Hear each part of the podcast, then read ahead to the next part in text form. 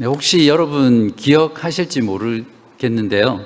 화성 8차 살인 사건 용의자로 어, 체포되어서 어, 누명을 쓰고 사형 언도를 받았던 어, 사람이 있습니다. 그 사람의 이름이 윤성여 씨라는 분인데요. 나중에 20년이 지난 뒤에 이춘재라는 연쇄 살인범이 자신의 범행으로 자백하면서 32년 만에 무죄가 밝혀졌던 그런 사건이었거든요.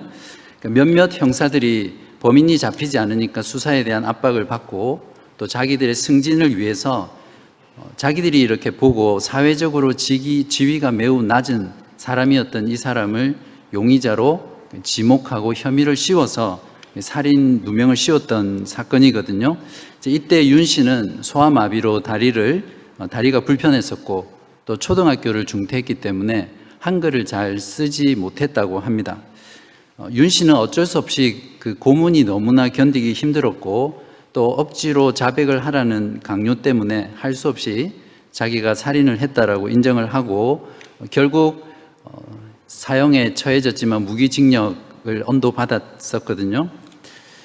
어, 만약에 여러분이 이 사람의 입장이 되었거나 또는 이런 이야기를 듣고 있을 때 어떤 마음이 드세요? 저는 이러한 억울한 일을 당한 윤성여 씨를 생각해 보면 너무 가슴이 아프고 또한 자기 자신의 이익을 위해서 무고한 사람 또 사회적으로 가치가 낮다고 여겨지는 사람을 특정해서 살인 누명을 씌운 그 형사들이 너무 화가 나고 어떻게 인간이 그런 죄를 저지를 수 있을까 그런 그 생각들을 했습니다. 지금도 세상은 나아지지 않았습니다. 여전히 윤성여 씨처럼 억울하게 누명을 쓰고 옥살이 하거나 심지어는 사형까지 당하는 그러한 불의가 한국 사회 가운데 또 우리가 살아가는 이 세상 가운데 여전히 수많은 경우가 존재한다고 합니다. 오늘 본문은 하나님의 아들이신 예수께서 어떻게 인간의 악에 의해서 십자가의 죽음으로 넘겨지는지 그 과정을 생생하게 보여줍니다. 오늘 말씀을 통해서 저와 여러분이 우리가 하나님 앞에 지은 죄가 무엇이었는지 또 지금 우리가 짓고 있는 죄는 무엇인지를 다시 한번 깊이 깨닫고요.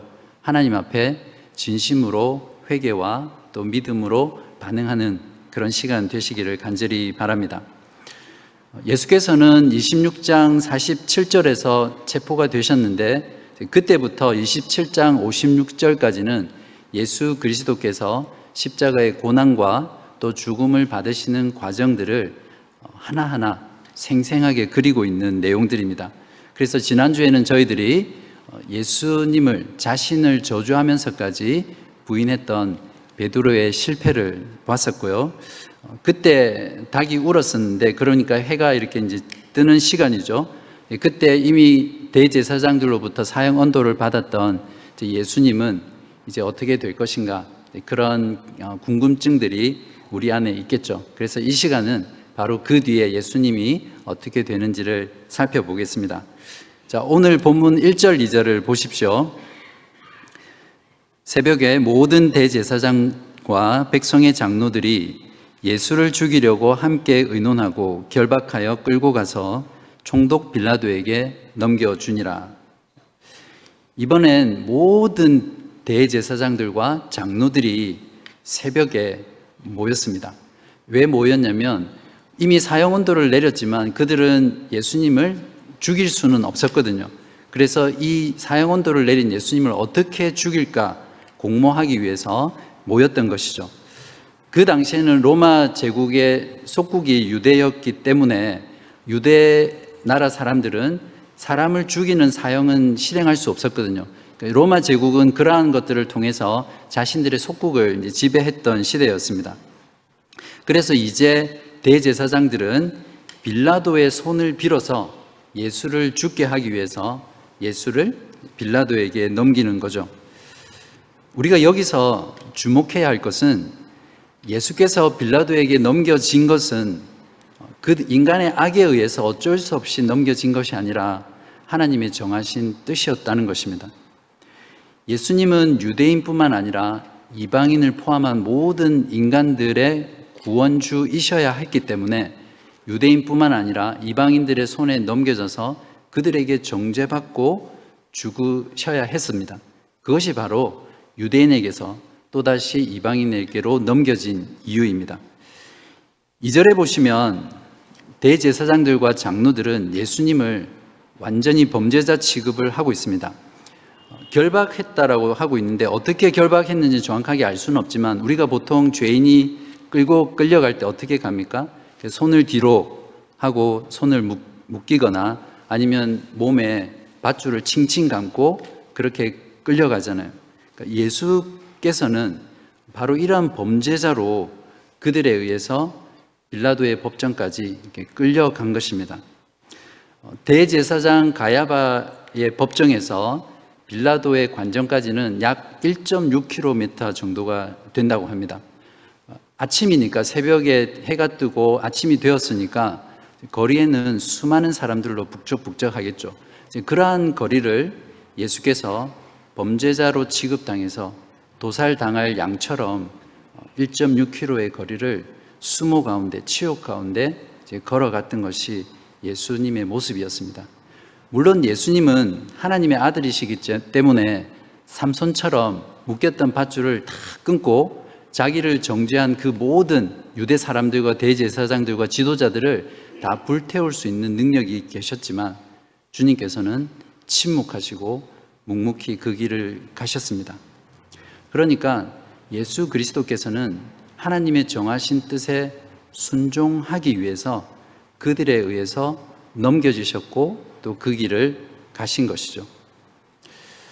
3절과 4절 상반절을 보십시오. 그때에 예수를 판 유다가 그의 정죄됨을 보고 스스로 뉘우쳐 그 은 30을 대제사장들과 장로들에게 도로 갖다 주며 이르되 내가 무죄한 피를 팔고 죄를 범하였도다 하니 이때 예수를 판 배신자 유다가 돌연히 회개를 합니다. 하나님께서는 유다의 그 양심 가운데 폭풍을 일으키신 거죠. 죄가 없다는 것을 뻔히 알면서도 그 돈을 받기 위해서 자기가 3년 동안 자기를 사랑했던, 자기가 따라다녔던 그 스승을 이제 죽음 가운데 넘겨주게 되었고 또 그 스승이 죄 없이 죽어가는 것을 보고 유다는 자신의 양심 가운데 형언할 수 없는 그런 고통과 죄책감을 느꼈을 겁니다. 아마 양심이 미미하게라도 작동한 사람이라면 이런 일을 자행하고 결코 편안한 마음으로 있을 수 없었겠죠. 유다가 받았던 그 은 30을 주머니에서 이렇게 불룩한 주머니에 손을 넣고 만질 때마다 그 동전은 너무나 뜨거운 그런 것이었을 겁니다. 유다에게 찾아온 이러한 죄책감의 공포는 점점 더 유다의 목을 조여오면서 숨을 막히게 했고요. 또 금방이라도 터질 듯한 그런 풍선처럼 유다의 가슴은 그 고통 가운데, 그 공포 가운데 어, 어떻게 할 수 없는 그런 상태였습니다. 결국 유다는 자신의 그런 양심의 질책에 대한 그 고통을 견디다 못해 자신이 자신의 스승의 목숨값으로 받은 이 은 30개를 돌려주는 자리까지 나아갑니다. 유다의 경우에는 아마도 자신의 그러한 잘못을 이제라도 되돌리고 자신이 지은 죄를 용서를 받기 위해서 이 돈을 돌려주려고 했을지 모릅니다. 그러나 유다는 이미 돌아올 수 없는 강을 건넜죠.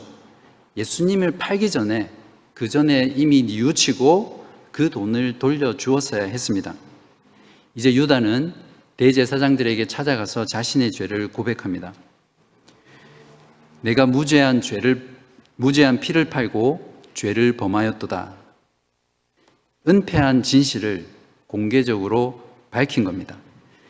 예수님과 가장 가까이 있었고 예수를 누구보다도 잘 아는 예수를 배신한 그 자가 이제 그들 앞에서 예수님은 무죄라고 선언하고 있는 것이죠. 이러한 유다의 모습을 보면 유다의 회개는 참된 회개처럼 보입니다. 맞습니까? 분명히 자신의 죄를 뉘우쳤어요. 그리고 죄를 뉘우친 것에서 끝난 것이 아니라 그 죄를 지은 그 돈, 그 돈을 다시 돌려주기 위해서 그 죄에서 돌이키기까지 했습니다. 그리고 이 고백의 내용을 보면 대제사장 너희들 때문에 너희들에게 속아서 내가 예수를 팔았다라고 말하지 않고 어떻게 말합니까? 내가 죄를 범했다고 내가 무죄한 피를 팔았다라고 자신의 죄를 인정하는 겁니다. 이 정도의 수준은 진짜 높은 수준의 회개라고 할 수 있습니다. 이 정도라면 유다의 회개는 충분히 구원 얻는 회개라고 말할 수 있겠죠. 동의하십니까? 함정 있는 질문은 아닙니다. 자, 잠깐 여기에 대한 답은 접어두고요. 유다의 이러한 자백에 대해서 대제사장들이 어떻게 반응했는지를 살펴보겠습니다. 4절 하반절에 보시면 그들이 이르되 그것이 우리에게 무슨 상관이냐 네가 당하라 하거늘 자 이러한 대제사장들의 반응 때문에 이제 가론 유다는 칠흑 같은 그 절망의 동굴에서 빠져나올 수 있는 마지막 기회까지 잃어버렸습니다. 결국 자신이 저지른 그 범죄에 대한 절망의 끝에서 유다가 선택한 것은 스스로 목숨을 끊는 것이었습니다. 5절에 보시면 유다가 은을 성소에 던져놓고 물러가서 스스로 목매어 죽은지라. 유다의 회개가 과연 무엇이 문제였기 때문에 이러한 결말을 맞이했을까요? 먼저는 죄는 반드시 그 죄를 범한 대상에게 가서 죄를 고백해야 되잖아요. 근데 유다는 지금 자신의 죄를 누구에게 고백했습니까? 대제사장에게 갔죠. 물론 그 대제사장에게 돈을 받았기 때문에 그 돈을 돌려주기 위해서 그에게 갔어야 했습니다. 그렇지만 거기에서 끝나면 안 되고 그 다음에는 자신이 죄를 범한 누구에게 가야 됩니까? 예수 그리스도께 가서 자신의 죄를 고백하고 용서를 구해야 하는 거죠. 아니면 적어도 예수님의 제자들에게만 갔더라면 유다는 그 절망 가운데 더 깊은 절망 속에서 이러한 선택을 하지 않았을 것입니다. 너무나 죄송하고 또 너무나 뻔뻔스러울지라도 예수님께 가서 죄를 고백해야 했던 것이 유다의 참된 회개의 모습이어야 했습니다. 그의 회개가 구원을 받지 못하는 참된 회개가 아닌 것은 바로 죄를 고백한 대상이 잘못되었기 때문입니다. 우리가 짓는 모든 죄는 누구에게 짓는 죄죠? 하나님께 짓는 죄입니다. 설령 다른 사람에게 지은 죄라고 할지라도 궁극적으로는 모든 인간의 죄는 하나님 아버지께 짓는 죄입니다. 그래서 우리가 죄를 고백할 때는 다른 누구의 대상도 아니고 바로 하나님께 가서 우리의 죄를 고백해야 합니다. 그것이 참된 회개죠. 두 번째 가론 유다의 잘못된 회개는 자기 자신이 자신의 죄에 대해서 뉘우치고 회개했지만 그 죄에 대한 심판과 생명의 심판을 누가 했습니까? 자기 스스로 했습니다.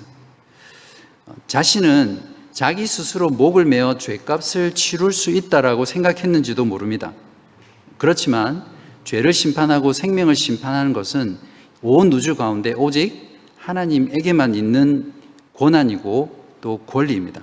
그런데 지금 유다는 바로 그 하나님의 자리에 서서 자기 자신을 심판하고 있었던 거죠. 어쩌면 유다는 당시 로마 제국 시대의 사상들처럼 스승을 배반한 자는, 자는 자결을 해야 영예로운 죽음이다라고 했던 그 사상에 영향을 받았는지는 모르겠습니다. 아니면 자기 생명으로 죄값을 치르면 죄에 대한 용서를 받을 수 있을 것이라고 생각했는지도 모릅니다. 조금 전에 말씀드린 대로 인간의 모든 죄는 무한하신 하나님께 짓는 죄입니다. 친구에게 욕을 한 것과 또 부모에게 욕을 한 것과 또 한 나라의 왕에게 욕을 한 죄에 대한 형벌은 같을 수는 없잖아요. 그러니까 우리가 지은 죄가 모두 하나님께 지은 죄면 무한하신 하나님께 지은 죄이기 때문에 우리의 죄값은 무한한 죄값이어야 하는 거죠. 이 온 세상 가운데 자신의 죄로 이 무한한 하나님의 죄께 지은 죄에 대한 죄값을 치를 수 있는 존재는 이 땅 가운데 아무도 없습니다. 내 생명이 수만 개라고 하더라도 그것으로 치룰 수 없는 것이 하나님께 지은 죄에 대한 값입니다. 그렇기 때문에 중보자이신 예수 그리스도가 우리에게 필요합니다. 무한하신 하나님의 아들이신 그분이 참 인간이 되셔서 우리 대신 죄를 대신 지고 우리 대신 형벌을 받으셔야만 우리의 지은 모든 죄가 하나님 앞에서 다 치루어지고 이제 우리에게는 더 이상 하나님 앞에 치룰 수 치러야 하는 죄가 더 이상 남아 있지 않게 되는 거죠. 결국 가룟 유다는 자신의 죄에 대한 심판을 하나님께 맡겨야 했습니다. 하나님의 진노와 심판을 피하기 위해서 예수 그리스도께서 열어놓으신 그 길을 따라갔어야 했습니다. 이것이 바로 유다의 회개가 구원받지 못하는 그런 회개인 이유입니다. 이렇게 유다의 회개는 절반의 회개였고요. 비극으로 끝이 났습니다. 사랑하는 여러분, 이 세상 가운데 용서받지 못하는 죄는 없습니다. 영국의 청교도에게 영향을 많이 받았던 매투 헬리라는 목사님은 어떤 사람의 말을 인용하며 이렇게 말했습니다. 유다는 주님의 피를 판 것보다 하나님의 극률하심에 대해 절망한 죄가 더 크다. 용서받지 못하는 유일한 죄는 나를 대신해서 십자가에서 죽으시고 나를 대신해서 하나님의 진노의 형벌을 받으신 예수 그리스도의 십자가를 의지하지 않고 예수 그리스도를 믿지 않는 죄입니다. 죄에 대해서 우리는 분명히 아파하고 슬퍼하며 고통하며 괴로워해야 합니다. 그리고 그 죄에서 돌이켜야 합니다. 그것이 참된 회개죠. 그러나 여기까지는 가론 유다도 했던 회개죠. 여기서 멈추지 마시고요.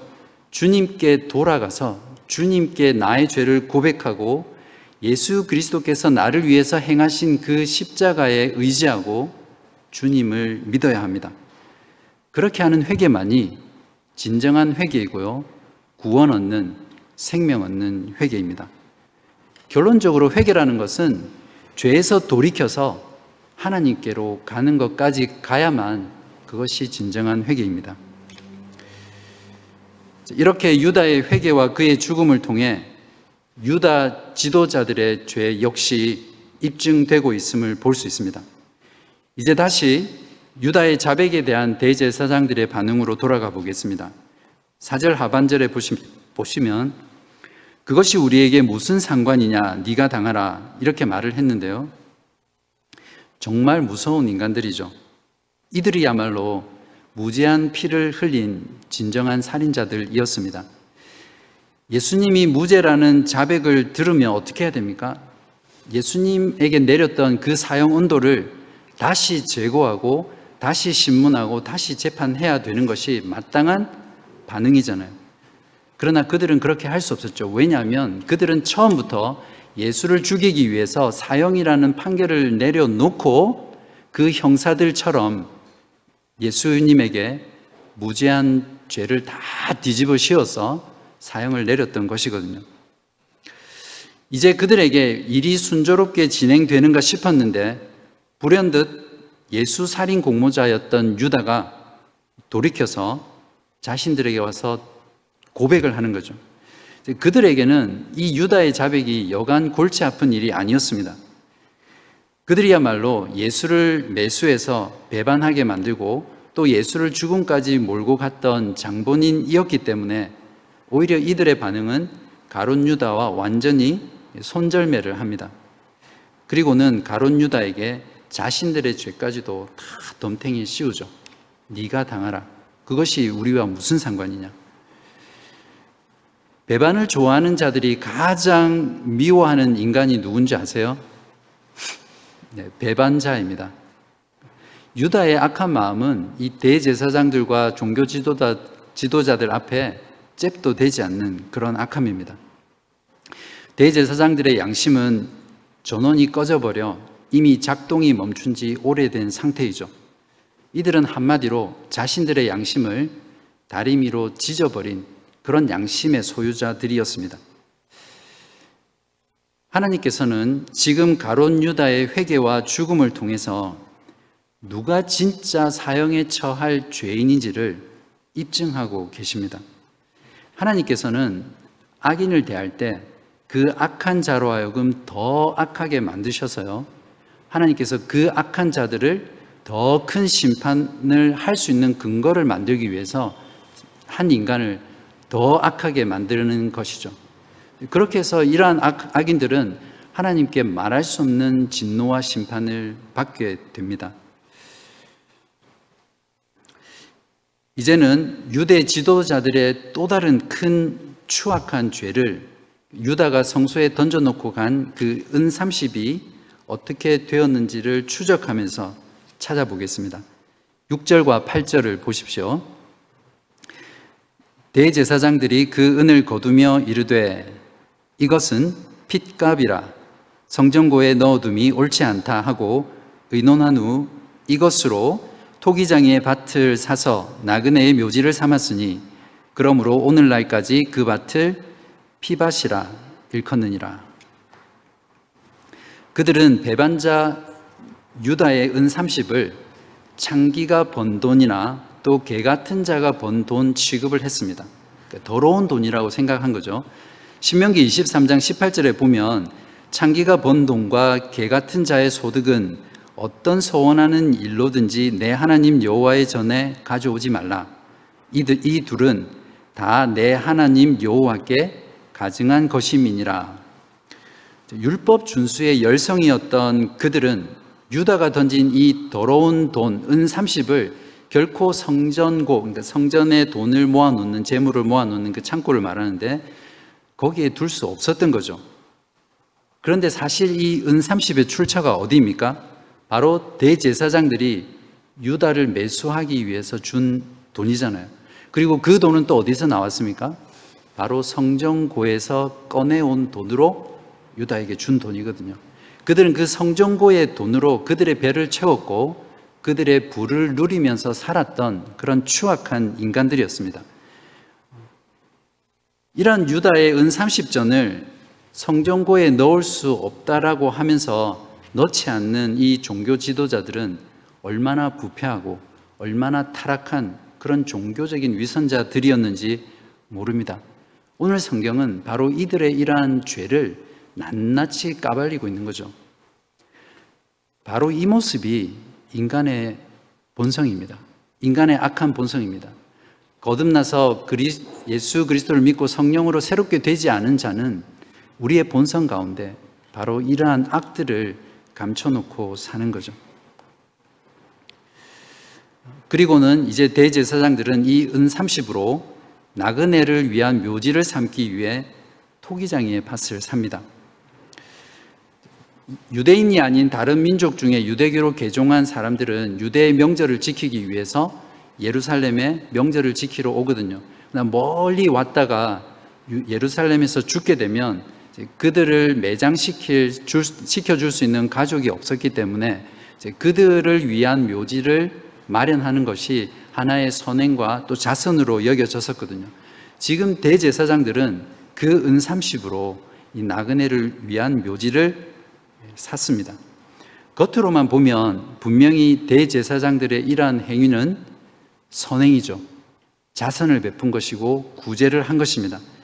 그러나 실상은 그들의 지독한 그 악을 자선이라는 선행을 가지고 포장하려고 했던 그들의 철저한 위선과 외식의 죄라고 볼 수 있습니다.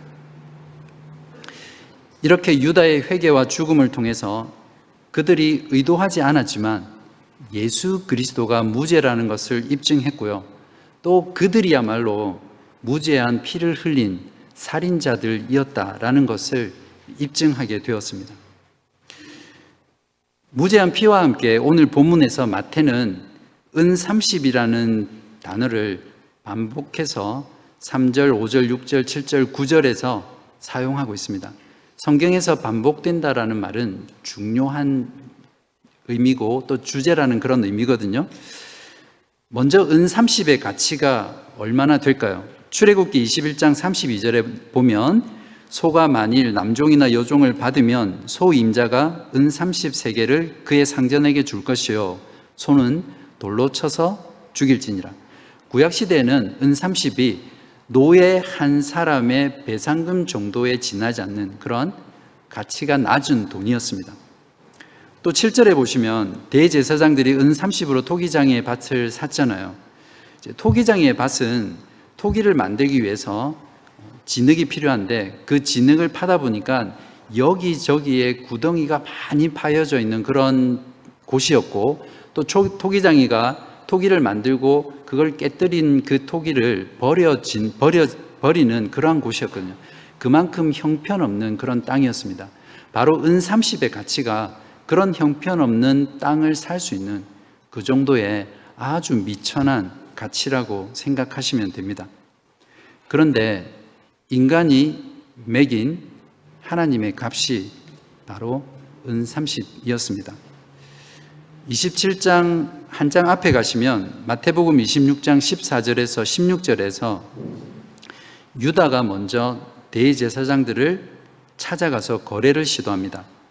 14절입니다. 그때 열둘 중에 하나인 가룟 유다가 유다라 하는 자가 대제사장들에게 가서 말하되 내가 예수를 너희에게 넘겨 주리니 얼마나 주려느냐 하니 배신의 대가로 대제사장들은 예수님의 목숨값으로 은, 은 30의 가격을 제시합니다.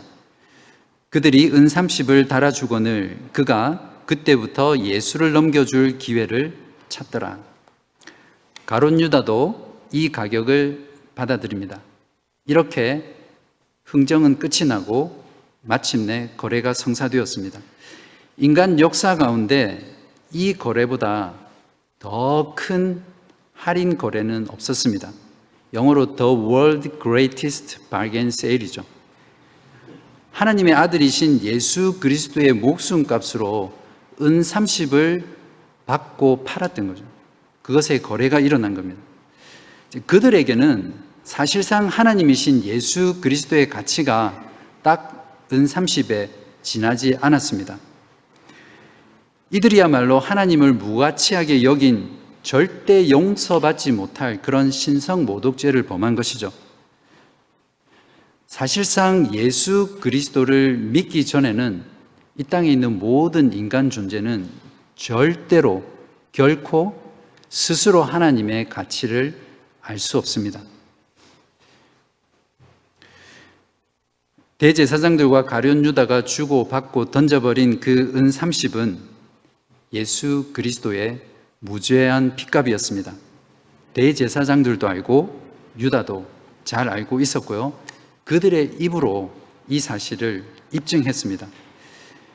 그들은 분명 하나님이신 예수 그리스도를 은 30과 같은 무가치한 존재로 여겼고요. 죄 없으신 그분을 죽음으로 넘겨 무죄한 피를 흘리게 한 죄인 중에 죄인들이었습니다.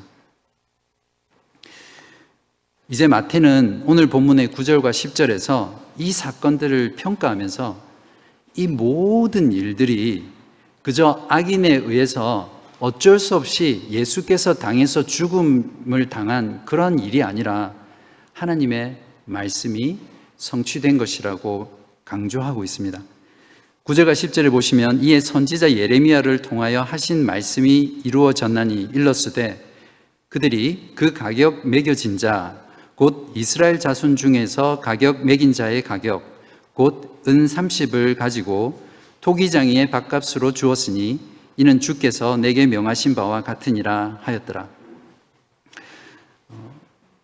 이 구절은 아마 세워주기 모임에서도 많은 논의가 있었고 또 어떻게 이해를 해야 될지 모른다고 제가 들었었는데 사실 지나가려고 하다가 안 그러면 성경 공부 시간이 될 것 같아서 했는데 잠깐 다루고 넘어가도록 하겠습니다. 마태가 인용한 구절은 명백하게 스가랴 11장 12절에서 13절의 말씀의 내용입니다. 그런데 이것을 스가랴가 아니라 예레미야 선지자가 말한 것이 성취되었다 이렇게 말을 합니다. 이 문제를 해결하기 위해서 많은 주석가들이 저마다 어, 해결책을 제시하고 있는데 최소한 다섯 가지, 여섯 가지가 넘습니다. 9절과 10절에서 예레미야의 선지자의 말이라고 인용한 부분은 스가랴 11장 12절 13절이 분명한데 그렇다면 어, 성경에 오류가 있는 것인가 이렇게 생각할 수 있습니다.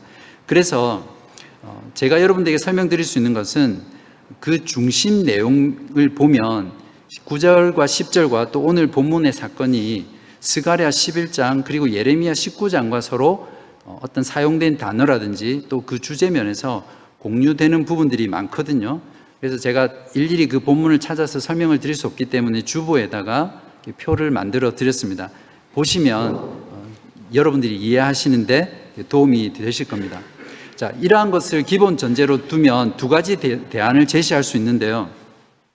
첫 번째는 마태는 예레미야서의 사상과 스가랴 11장의 내용을 복합적으로 인용을 하면서 당시에 더 사람들에게 유명하고 더 대표적인 선지자로 여겨졌던 예레미야를 어, 인용하는 겁니다. 어, 이것은 마가도 동일한 방식을 썼는데요. 세례 요한의 출현을 예고하면서 마태복 마가복음 1장 2절과 3절에 보면 분명히 이사의 선지자의 말씀이라고 하면서 말라기 선지자의 예언을 인용하거든요. 그리고 그 뒤에 이사야 선지자의 말을 인용합니다. 그러니까 복합적으로 인용하되 당시 더 유명하고 대표적인 선지자였던 말라기 이사야를 거기다 갖다 인용하는 거죠. 물론 스가랴나 말라기는 좀 서운할지 모르지만 어, 두 번째 해결책은 마태가 의도적으로 실수를 했다는 겁니다. 그렇게 의도적으로 실수해서 마태복음을 읽는 독자들이 스가랴 말씀 11장 말씀을 떠올리면서 예레미야를 배경으로 그것에 근거해서 그 말뜻을 이해하기를 원했던 거죠. 그런 의미로 이렇게 썼다고 볼 수 있습니다. 어, 아무튼 중요한 건 예수님이 죽음에 넘겨지신 것은 이미 600년 전, 400년 전 훨씬 이전에 하나님의 말씀에 의해서 예언되고 그 예언된 것이 성취된 사실이라는 겁니다. 하나님의 아들이신 예수 그리스도가 자기 백성들에게 은 30에 팔려 무지한 피를 흘리며 죽게 되는 것은 악에 의한 어쩔 수 없는 희생이 아니라는 겁니다. 그리스도의 십자가는 하나님의 정하신 뜻과 미리 아신 그분의 전능하신 지혜에 따라서 하나님의 정확한 때에 하나님의 방법에 따라 성취된 하나님의 구속의 사건이라는 것을 마태는 그의 복음서를 통해서 마지막에 강조하고 있는 것입니다. 오늘 본문을 통해 예수님은 잔혹한 인간들에 의해서 무가치한 존재로 취급받으며 무죄한 분이 죽음으로 넘겨진 것을 보았습니다. 성경 로마서 4장 25절에도 분명히 우리의 범죄함 때문에 예수님께서 넘겨지셨다라고 확증하고 있습니다. 사실 우리 모두가 대제사장들이고 장로들이며 가룟 유다였었고 또 지금 그럴지 모릅니다. 예수 그리스도를 은 30의 가치로 대하면서 죄 가운데 살면서 예수 그리스도를 십자가에 못 박게 한 자들이 바로 우리들이었잖아요. 그렇기 때문에 예수 그리스도를 믿지 않는 모든 인간은 예수 그리스도를 무가치하게 대하고 있는 것이고요. 또 무죄한 피를 흘리고 있는 그런 죄인입니다. 그렇기 때문에 주님을 믿지 않는 모든 자들의 머리 위에는 하나님의 진노와 형벌이 그들 가운데 들여져 있는 것이죠. 만약에 이 자리에 아직도 예수 그리스도를 믿지 않고 회개하지 않는 분이 계시다면 지금 예수 그리스도의 십자가를 의지하고 회개와 믿음으로 주님 앞에 나오십시오. 그분이 나를 위해서 피 흘리시고 나를 위해서 죽으신 그 십자가를 믿으시고요. 하나님을 진정으로 알아보는 그런 참된 가치를 알아보는 복된 존재로 거듭나시기 바랍니다. 여러분은 살인 누명을 쓰고 20년을 감옥에서 보낸 윤성녀 씨에게 나라에서 얼마를 보상해 줘야 된다고 생각하세요?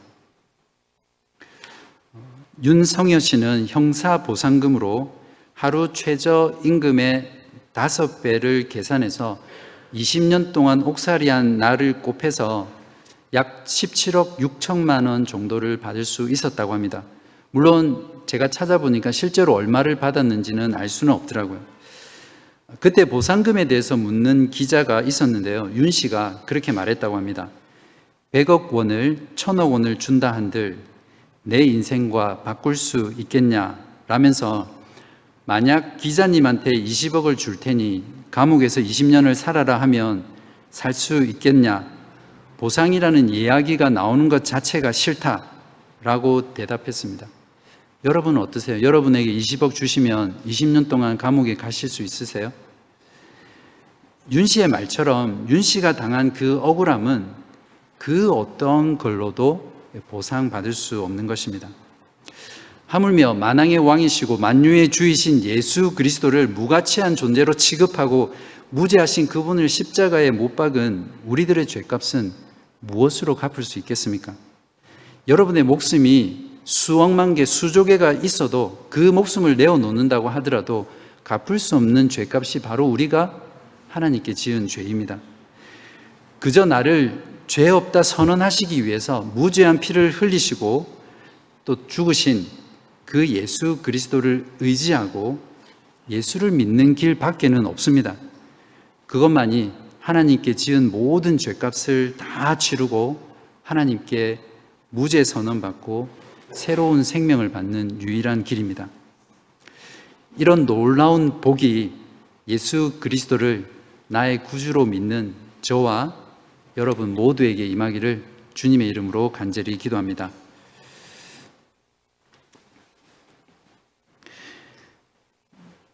사랑과 긍휼이 풍성하신 하나님 아버지, 오늘 말씀을 통해서 우리가 하나님께 어떠한 죄인이었는지를 밝혀 드러내 주셔서 감사합니다. 그러나 하나님 아버지, 저희들은 우리들이 지은 그 죄로 인해서 하나님의 진노와 형벌로 인해 멸망할 수밖에 없지만 내 대신 예수 그리스도께서 나의 죄를 대신 지고 하나님의 진노와 형벌을 다 받아내시며 내가 받아야 될 그 모든 죄값을 다 치루심으로 우리를 자유케 하시고 우리를 해방하게 해방시켜 주시며 우리를 그 죄의 멸망 가운데서 구원해 주신 하나님께 감사와 찬송을 드립니다. 우리가 하나님께 어떠한 죄를 지었으며 또 우리가 지금도 여전히 하나님 앞에 죄를 지으며 하나님을 어떻게 대하고 있는지를 다시 한번 돌아보며 우리의 매일의 삶이 하나님 앞에 참으로 참되게 회개하는 삶이 되게 하여 주시고 우리의 의와 또 우리의 죄책감과 우리가 가진 것에서 절망하지 않게 하시고 우리를 위해서 죽으신 예수 그리스도께 나아가 우리의 죄를 고백하고 예수 그리스도께 참된 용서와 사랑과 구원을 받는 저희 모두 되게 하여 주옵소서. 아직도 이런 놀라운 용서와 이런 놀라운 구원의 은혜를 알지 못하는 우리 주변에 있는 많은 분들을 위해서 기도합니다. 그분들에게 자비와 긍휼을 베풀어 주셔서 그분들 역시 복음을 듣고 복음으로 나와서 우리 주 예수 그리스도께 무한한 사랑과 용서와 자비를 얻는 그런 복되고 귀한 존재로 거듭나게 하여 주옵소서. 오늘 우리에게 말씀하여 주신 하나님께 모든 감사를 드리며 이 모든 말씀 우리 주 예수 그리스도의 이름으로 기도하옵나이다. 아멘.